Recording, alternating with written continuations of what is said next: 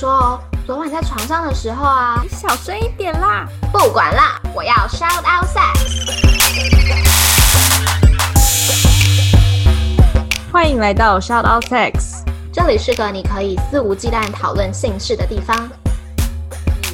在恋爱脑的时候，你看很多东西都是不准的。Yes，然后你就会觉得是不是我做的不够？就是。假设我今天一直跟一个女生说早安晚安，但是她都很敷衍，然后我就会觉得是不是我做的不够？我是不是要再买早餐给她？但假设我今天问了一个朋友，嗯、一个很理性的朋友，跟他说这个女生都不太回我的早安晚安，他可能就说那她就对你没意思啊。嗯，就是你很容易去在恋爱的状况下去误解这些事，然后你就会往错误的方向发展的那种状况，我觉得应该是蛮多的。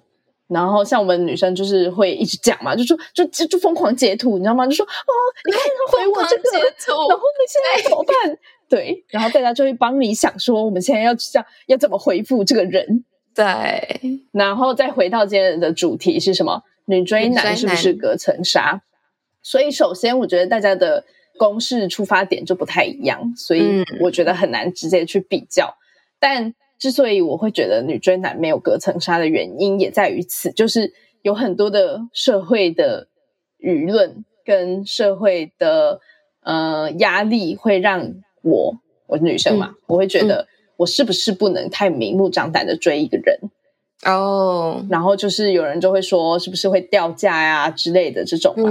嗯、那假设虽然就算我不这么觉得，我可能。在恋爱的状况下，我也会怕对方这样觉得，或者是说，我会我自己会觉得说，如果因为我感觉，嗯，很多、嗯、我自己的感觉哦，如果说是错的话，就先不要编我这样。但我感觉 男生不要编我，好像 PTT 的词哦。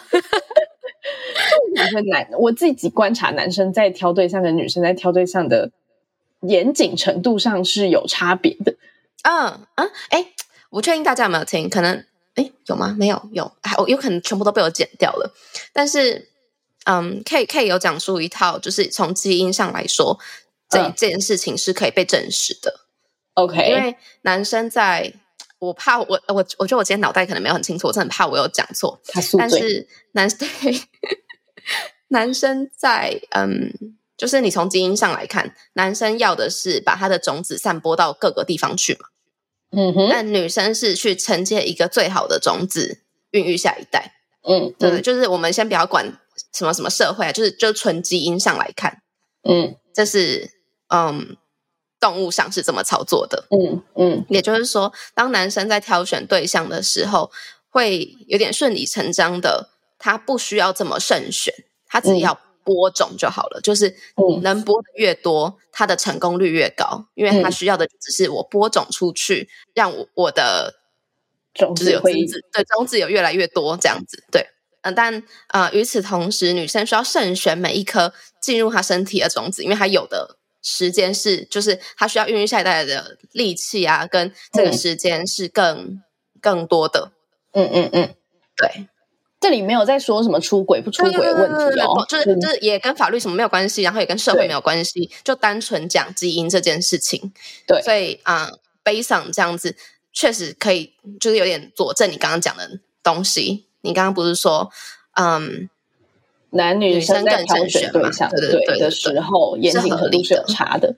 对对，那这个差别在于我我对，确实我就是觉得男生可能没有那么谨慎，然后女生的话会、嗯、至少我周边的啦，他们会很认真的去检视很多东西。嗯、但其实我觉得这个也跟年纪有差，年轻的时候，对，对年轻越年轻的女生越严谨，因为他们机会很多很多，嗯，然后他们选了一个，他可能就然后很难再再往下一个去了，很难短时间之内再换人什么的。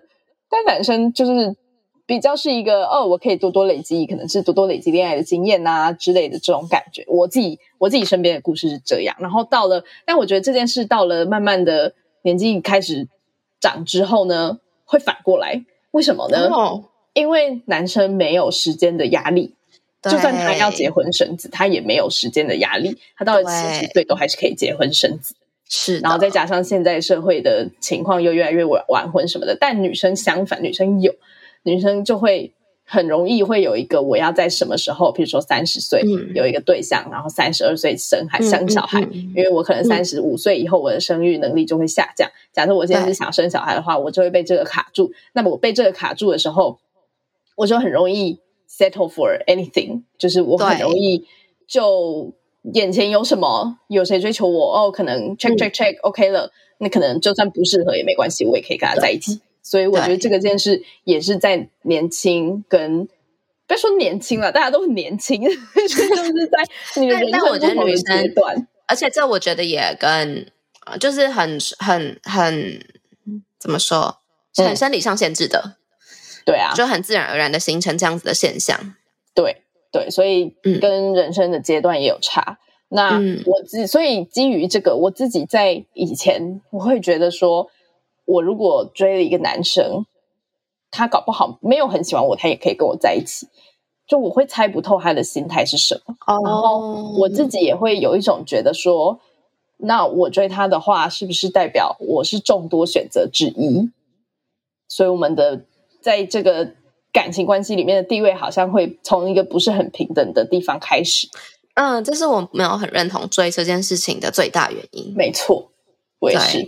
但是其实这个到处可见啊，不管是男生追女生还是女生追男生，对，对，就我觉得当追这件事情发生的时候，我们在感情里面的状态就是不平等的了。没错，所以基于以上种种原因呢，嗯、我没有觉得女生追男生很简单，我反而我反而觉得我会顾虑更多。应该是说，你要说追到的的的几率，我觉得确实可能是比较高的。但是以我自己来说，嗯、如果我想要的是一段。好的，长久的关系的话，关系我反而会考虑更多，嗯、就让这整件事变得更困难了。对，同意。对，以及追，就是我们最最后追求的，就是就很像你讲的，就我们最后到底追求什么？如果最后追求的就只是进入关系，有、嗯、有，然后开始，嗯，怎么说？因为以这嗯台湾现在的风气而言，就是我关系成立了之后才做爱嘛。嗯，然后之后才看很多东西，才开始 filter 说，哎，他适不适合，适不适合？嗯，如果是走这一条路的话，那那就很容易呀，就是嗯嗯嗯，嗯，因为你手上有个筹码，就是我要跟你做爱嘛。对啊，对。但如果我们今天走的是啊、呃，可能我跟茶这样子的价值观，我这些都已经不在我的讨论范围内了，我都已经确认完毕了。我现在要筛选的只是这个人可不可以啊、呃，跟我当成长久的伴侣。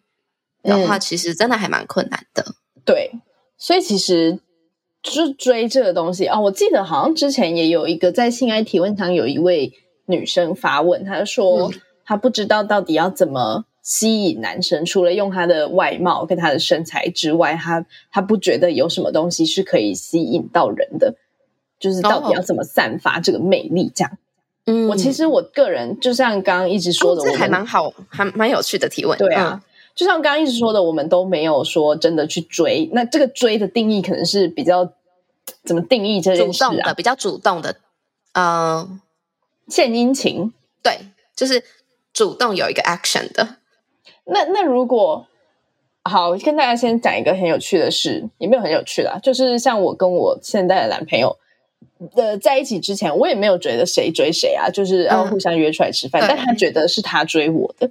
因为可能他、oh, 他约我出来的次数比较次数比较多，大部分应该都是他约我出来的，所以他觉得是他追我的。Uh. 但我觉得我我不知，所以我就觉得这个好像也需要去定义一下。就是虽然都是他追我的，但是我也都会很频繁的回他的讯息什么的，所以我其实并没有觉得说、嗯、哦，我正在被追。嗯嗯嗯嗯嗯，对，嗯、我觉得大家可能定义都不太一样。但不管怎么样，我们现在先定义追是一个一要要主动。然后二，想听完整版的话，就快点点击资讯栏中的链接加入订阅会员吧，拜拜。